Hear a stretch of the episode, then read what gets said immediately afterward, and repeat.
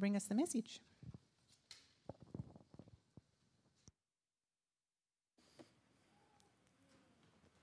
Thanks, Phil. Thank you very much. Well, it's an absolute privilege to be able to do that, to be able to baptise your own grandchild. Children, stick your hand up. All the rest of you just have to wait. It's great. It's really good. I wanted to share this morning, and Kylie helped me with her introduction to worship. Was a really great introduction, because it was my first week back in the office, and I started reflecting on ministry, and I'm about to start my 27th year of full-time ministry without a break. And you sort of think, what's it look like? And I started thinking, it's a new year. Joel spoke last week, and technically that was the first service of the new year, but all of January you can talk about Happy New Year stuff, can't you? Yeah? So it's a new year, but, how many of you, like just went tripping and skipping and bounding into 2021, out of joy, out of 2020, joyfully bounding into 2021, except for Kylie, of course, because the end of 2020 was brilliant for her. It's fair to say that most of us kind of stepped into 2021 a little bit, hesitantly. It's not like everything of 2020 is over yet, and we've discovered that early in this year already. And I had pictures of, those movies you watch when the troops, and those of you that are old enough, you ever watch MASH, when the troops came in from the battlefront into, I had pictures of us all sort of dragging ourselves over the threshold into 2021, battle wounded and weary. And anybody else feel like that after 2020? No? You can stick your hand up if you feel like that, And so even for me, there's this, because pastors are human too, there can be this sense of burden and a sense of heaviness, a little bit weary, a bit tired and weary from, I think that's me again with this. Is that better? What if I stand really still? I can't do that. There's a sense of weariness and tiredness and perhaps a little bit wary. How many of you are a bit wary about, what's this year going to bring? Anybody? Yeah. For church, but for your life, for your business. I don't know. I don't think I'm doing it. Am I?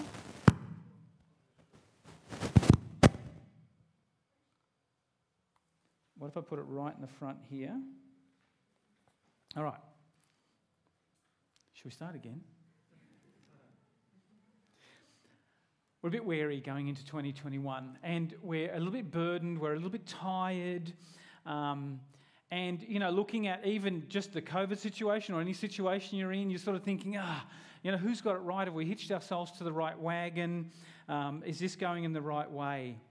And maybe you come out of 2020 with some unmet expectations, like tiredness, weariness, anxiety, and that sort of stuff. So I wanted to read a few verses out of Matthew 11, and it's not a big reading today. It'll be on the screen, but you can open your Bibles to Matthew 11 if you want to, and I encourage it.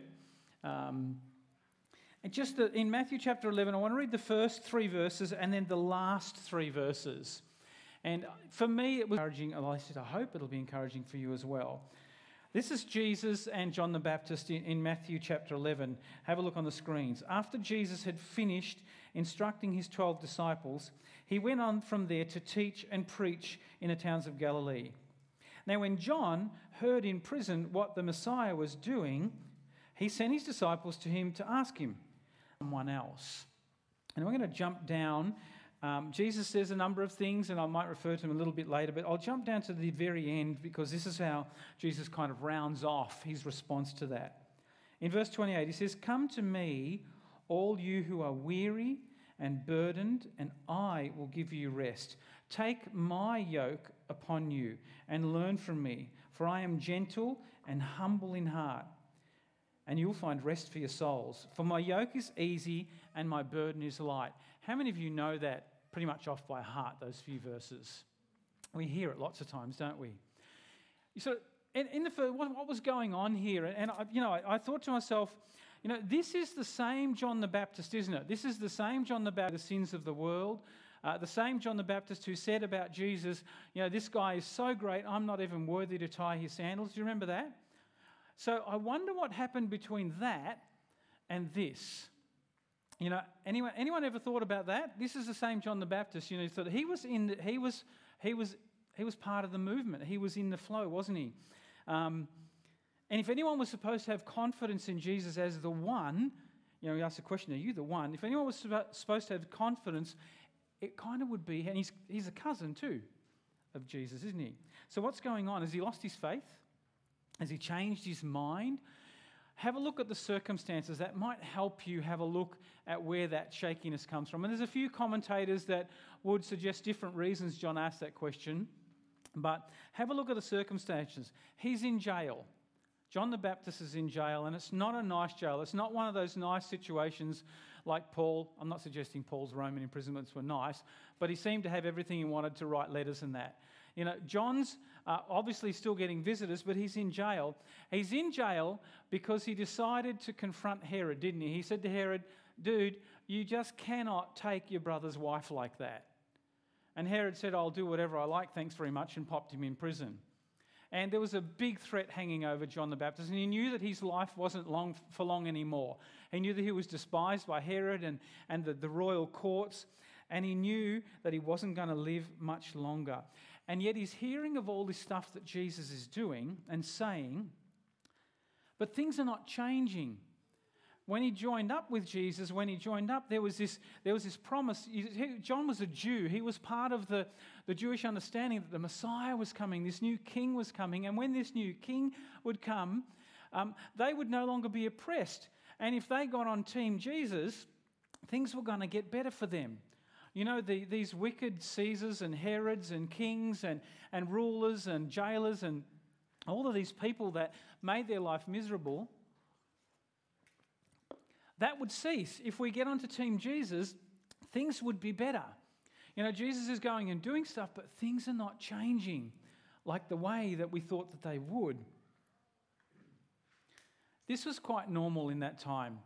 Every king or every Herod or Caesar or king, they would all declare themselves messiahs. Messiah was not necessarily a really radically new thing for Jesus to take on. They would all do that. And the people who had been waiting for 400 years for a messiah, you know, you've got to think, these people had this promise that good was going to come, that their oppression was going to finish. And the people that, every time the king said, I'm the Messiah, the people would wait with bated breath until he made some big boo-boo or did something horrible and realised, oh, you're not the one. And so out of that, there's this whole system where John said, well, things are not changing. Are you the one? In Jesus' story, but he's human too, and he's hearing stuff. But the ruling class hasn't switched to the Jews, and he's suffering, and he might be thinking, have I hitched myself to the wrong wagon? Have I bet on the wrong horse? Was I right because it doesn't look like it?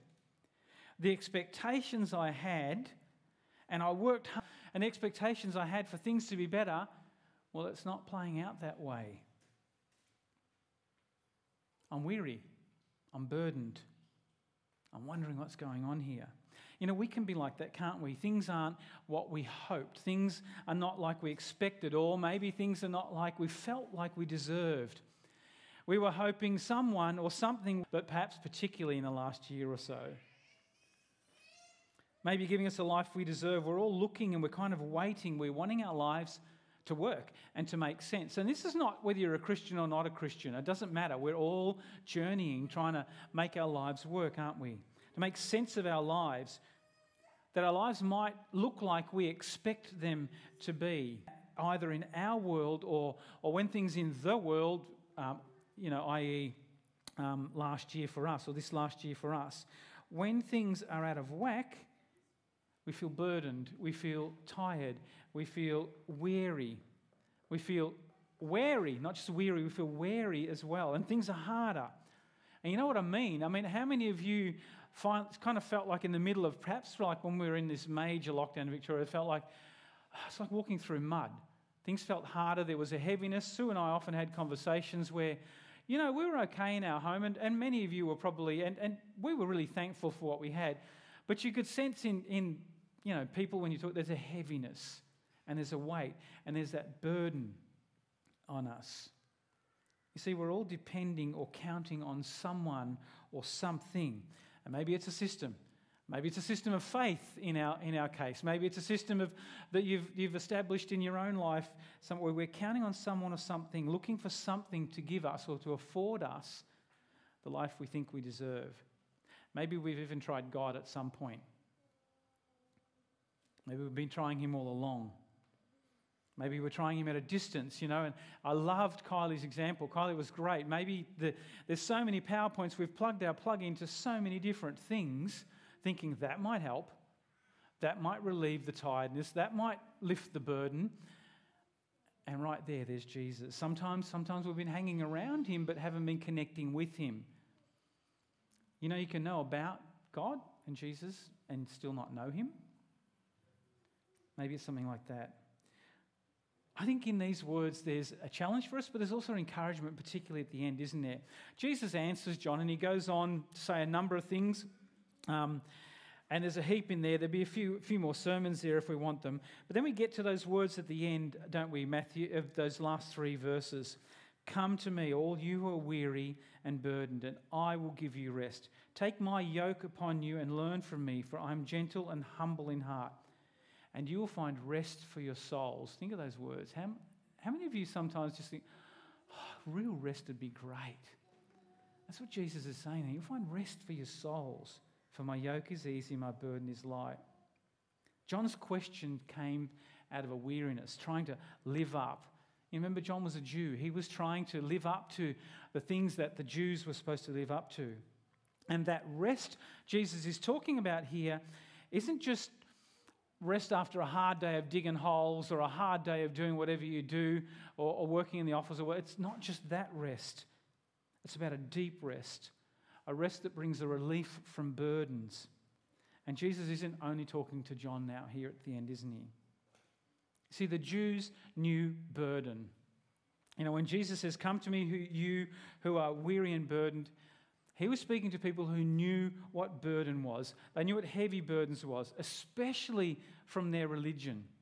And most of you know this, but they had to live up to, under the ruler of the ruling of the Pharisees and the Sadducees, they had to live up to 600 and something laws that they had to do right and weren't allowed to contravene.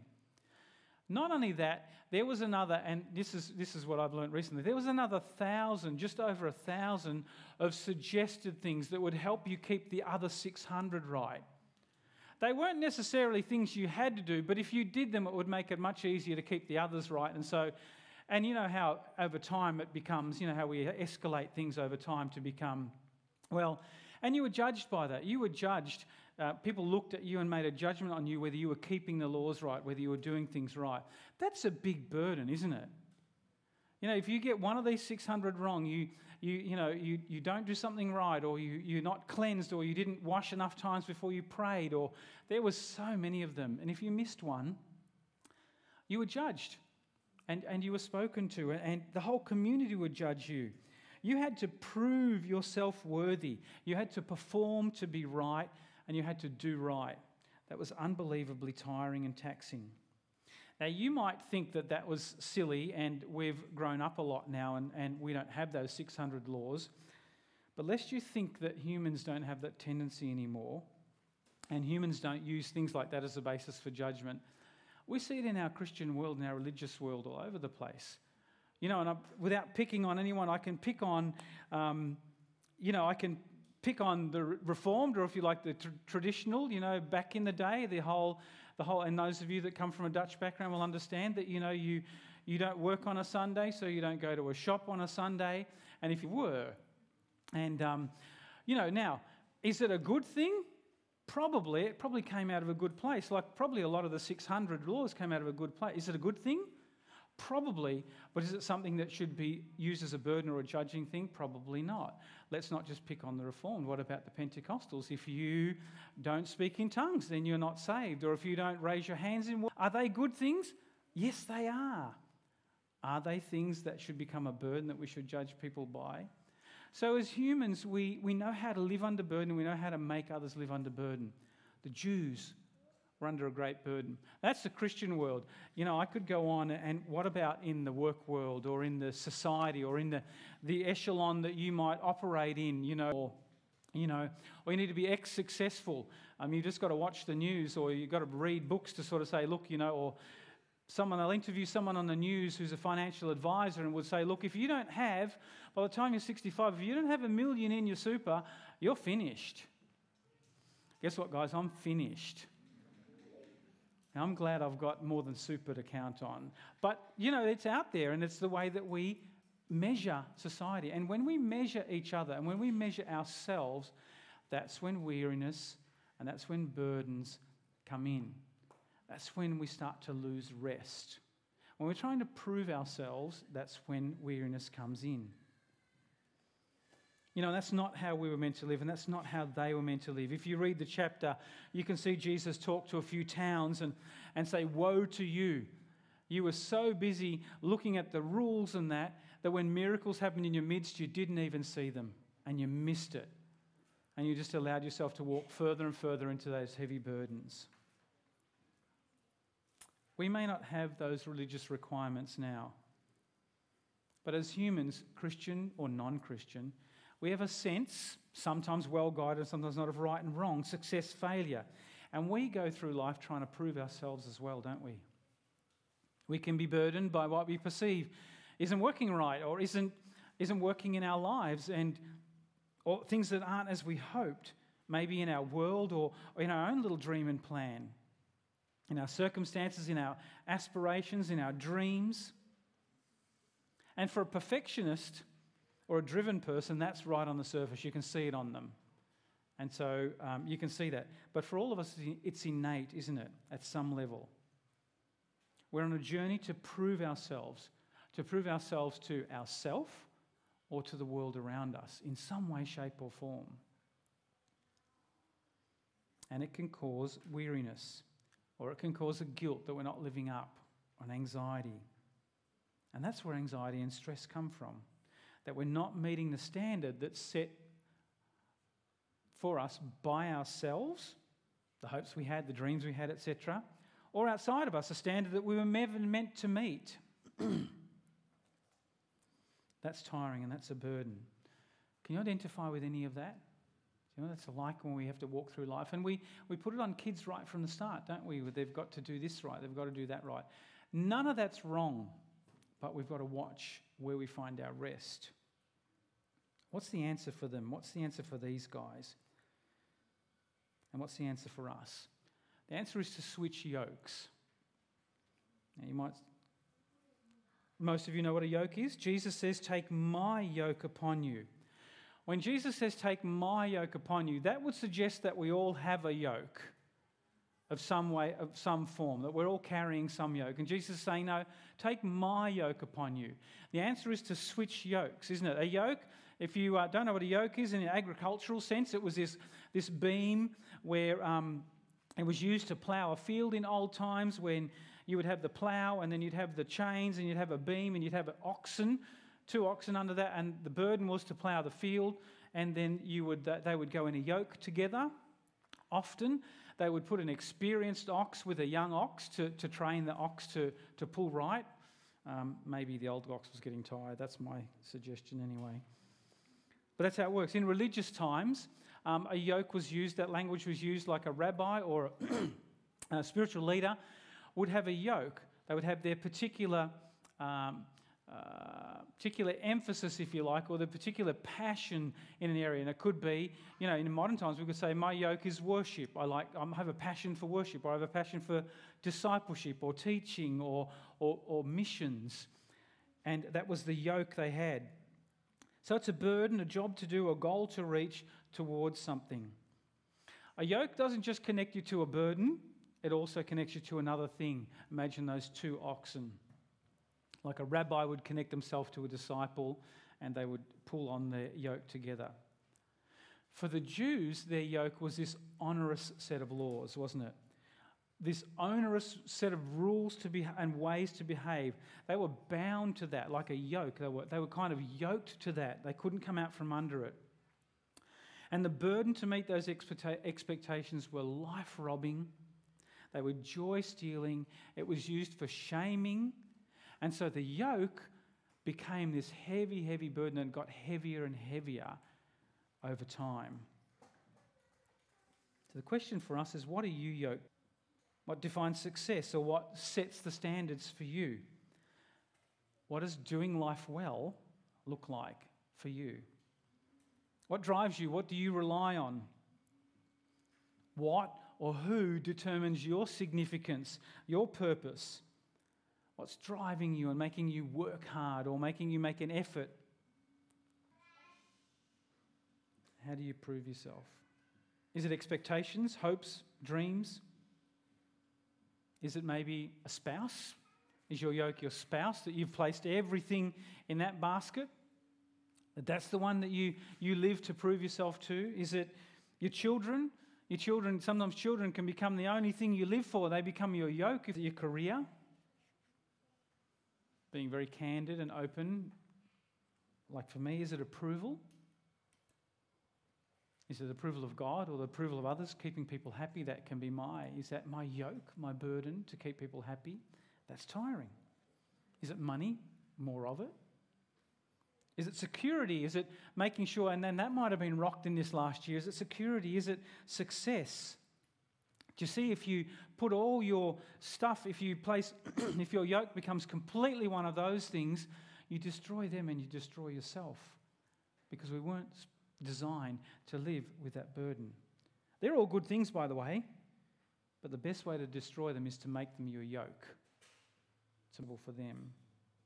Or to prove yourself. If you bind yourself to those things for life or to feel great, you'll keep reaching to meet the expectations. You'll keep trying to go a little bit further. You'll keep trying to go a little bit bigger, or you'll keep trying to be a little bit better. And you can't, and it'll sap you of life and joy and rest. So what's the alternative? I've painted a pretty grim picture.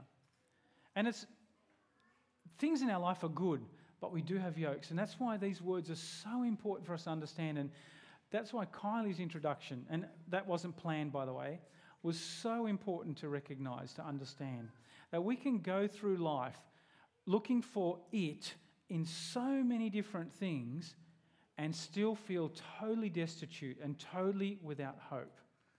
And that's why these words are so important. What's the alternative that Jesus is offering? Himself. That's basically it, doesn't it? He says, come to me. Sound simple? Too simple? Maybe even a bit arrogant? Not to the Jews, it wasn't. They knew what it was like to be yoked to something. They knew what it was like to follow. And you see what Jesus is saying, come to me. Don't come to a program. Don't come to a set of laws or rules or a process. Come to me. I will give you rest. I will give you soul rest. I will give you satisfaction rest. I will take the sting out of the tail.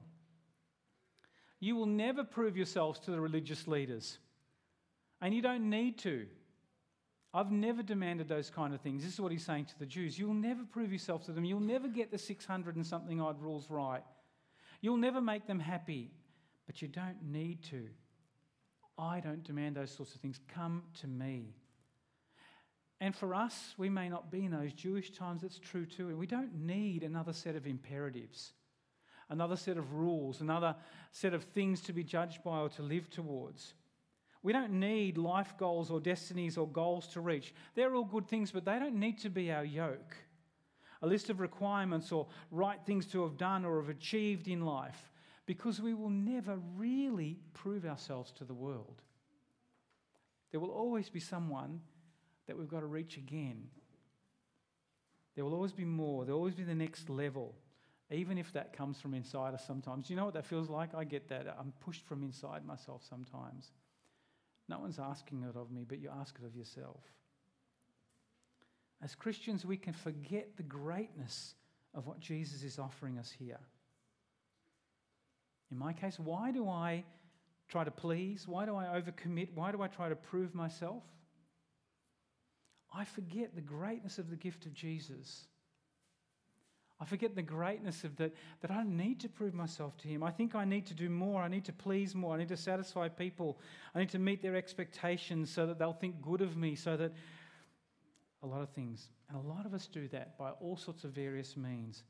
Maybe it's your work or your family or your church. Jesus says here, come to me. I came to give you rest. If you try to make anything or anyone else your saving grace, your wisdom or your righteousness, you'll always be weary. You'll always be looking for it. And it'll always be just there. Jesus is saying, come to me.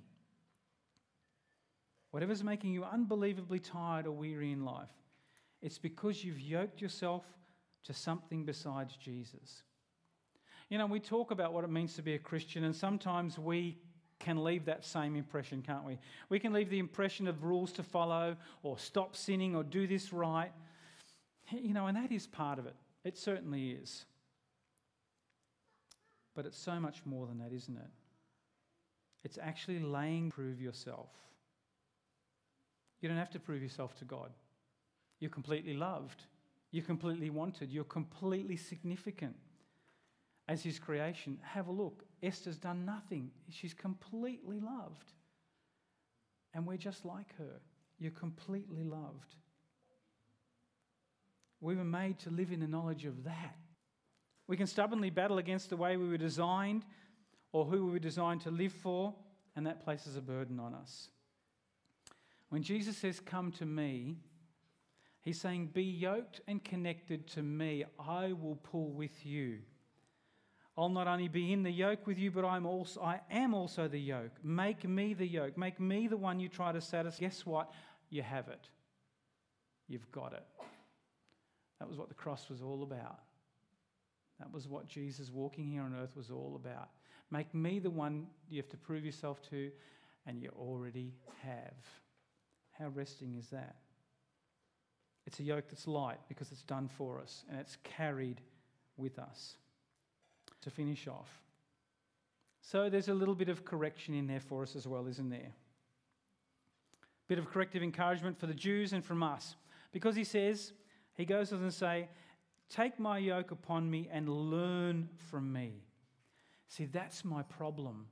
I'd love to just grab the yoke and put it on and say, oh, isn't it great? I'm completely loved.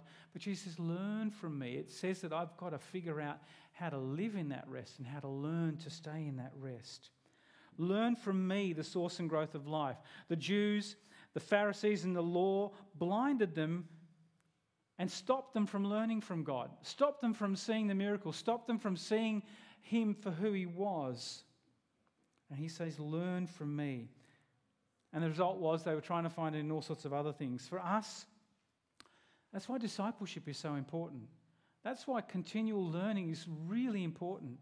To stay in that place where we understand who Jesus is, the greatness of the gift of Jesus. Letting him teach you and guide you. Getting in the harness with Jesus and becoming a lifelong learner. You know, the danger in these verses, if you just quote verses 28 to 30, the danger is like a sugar hit. You know, like there's nothing we need to do. Oh, wait, great, I can just leave it there. That's easy. And not make any effort. But Jesus says, learn from me. It's a light yoke, but it is a yoke. We need to understand that. And how do you learn? Learning from things like a church community, life group, kids growing, and we talked about kids this morning, and how do we help them learn from God? How do we help them not to take on all the burdens that we've taken on in our generation? How do we help them to see the greatness of God, and that if they yoke themselves to him and if they look to him to prove themselves, we do that as a community, as families. And it's easy to let that slide, isn't it? Because life takes over. It gets busy. Kids get busy, and it's really easy. And church gets what Joel was sharing. Church and God become one of those things that just is a bit like a blockade. I want to sleep in. Being part of a church is a burden. I don't know about this God stuff, and sometimes I doubt. Well, guess what? We all do. Sometimes. And that's where the modelling happens. That's where we can prepare ourselves and the kids. Jesus is talking here about a rest that we all, Christian or not, really want deep down, that most of us as humans try to find. soul rest. I love that. Rest for your soul. Not just your bones, they heal. You know, legs from cycling up the hill, if you're a cyclist. That kind of gets, you know, when you rest your legs, that gets better. But Jesus is talking about soul rest, that rest where you stop having to try and be burdened. I think we all want that and need that. But maybe especially as you look at a new year and you look at how do we plan, how do I walk into this new year? Do you know that 2020 might have been good, it might have been bad, but you can walk into 2021 knowing that Jesus says, come to me, take my yoke. I'm in 2021. I was in 2020, but I'm in 2021. And you can plug into me, take my yoke. It's light, it's easy. You don't need to prove yourself. There will be ripples along the way, but guess what? Just like we said with the baptism, I don't run off when COVID comes because I'm not sure what to do. I'll be with you always. How many of us don't need that? Are you tired? Are you burdened? Are you anxious maybe? Are you looking at the new year thinking, what's going to happen? You know, when is these lockdowns? When can I take my mask off? Outside when you have coffee, but, you know, take it off. How can I get motivation? How can I look for motivation? How can I just be satisfied and walk with people and God in this year? Do you ever, like John, wonder, did I put my money on the right horse? This is making me tired. Jesus says, come to me. I'll give you rest. I'll give you rest. I'll give you soul rest. If you're burdened, take on my yoke. I'll pull with you.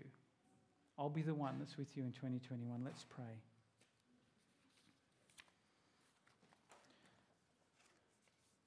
God, we want to thank you that there are always life lessons in your word, and there are always encouragements, and it's easy to, life gets in the way.